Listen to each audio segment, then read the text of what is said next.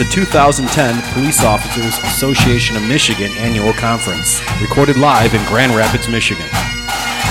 Okay. Ed Jocks back on the Michigan Police Information Network. And I'm sitting here with maybe the state's, well, the state's most um, learned, maybe the most experienced mediator, James Amar. James, thanks for joining us. Well, Ed, thank you very much, and thank you for that very kind introduction. That was nice of you. I appreciate it.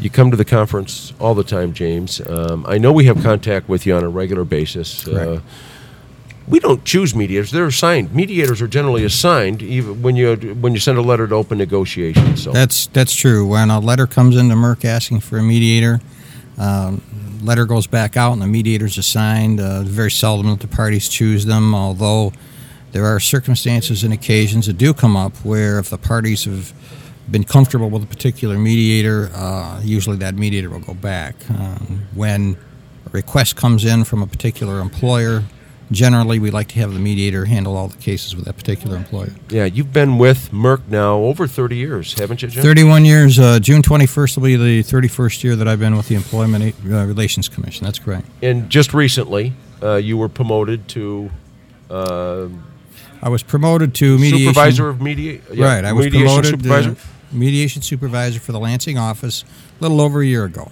That's correct. Well, Jim, you know, um, you have been the go-to guy on many, many cases. Am I right? When the Detroit uh, teachers were out, didn't you uh, mediate that uh, those contract negotiations? Uh, that's correct. I mediated the contract negotiations with the Detroit Public Schools and the Detroit Federation of Teachers. Not this round, but the previous round. I've had uh, negotiations with that group on three different occasions. Yeah, and I want to remind our listeners too, if uh, you know, uh, mediation happens often in these tough economic times, uh, more than ever. Um, but uh, if you're assigned James Amar, um, you've got a good chance of uh, having some uh, the reasonable um, um person there to help mediate between the two sides. Jim has a very, very good track record. He's got an excellent disposition. He's respected by labor and management. And, and Jim, I also want to thank you. You've done a couple of our seminars. I have. I've been asked by your organization to come on several occasions to give presentations regarding uh, collective bargaining and labor mediation.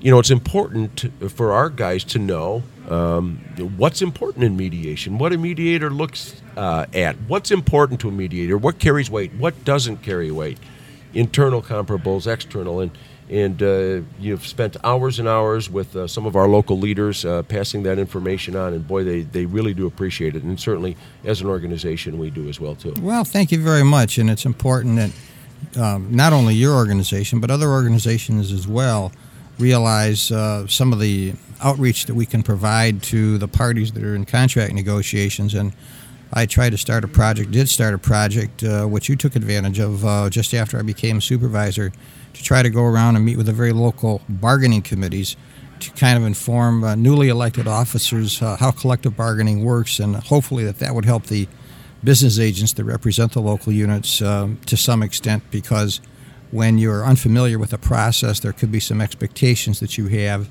that may not be there. James, can you why don't could you give some of our local negotiating committee members some advice about negotiating in tough economic times right now? Well, I think that you have to certainly consider what's occurring in the environment, and especially in Michigan, the fact that we don't have the revenue that we did, that probably the key issues that you're going to be dealing with with a public employer are going to be uh, the level of wages that they can offer, the cost of health care, and certainly the issue with retirements and pensions. So you'll probably see public employers want to go towards uh, defined contributions as opposed to the defined benefit. Yep.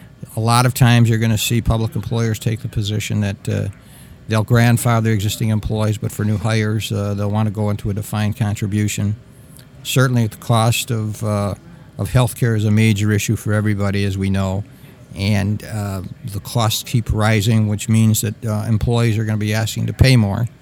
And I know nobody likes to do that, but um, everywhere I go in terms of mediating contracts today, that's certainly an issue that's on the table. If the revenues don't come to the local units of governor, that's government, that's going to affect the ability of the employer to offer you the type of compensation that you need that justifies um, the demands that uh, certainly that you will make relative to the nature of your profession, which warrant uh, the compensation that you seek. Yeah, right.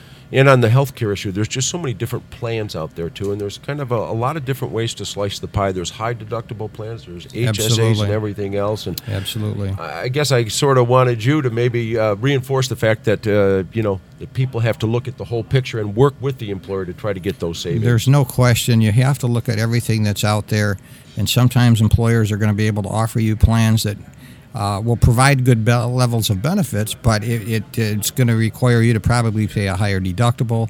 You'll probably have to pay more in terms of uh, prescription drugs, maybe mail order, as opposed to going down to the local pharmacy. Um, maybe your uh, cost relative to emergency service will go up or uh, urgent care. But nevertheless, uh, if you want to go with uh, plans that don't require those, that's going to cost uh, the employer much more money.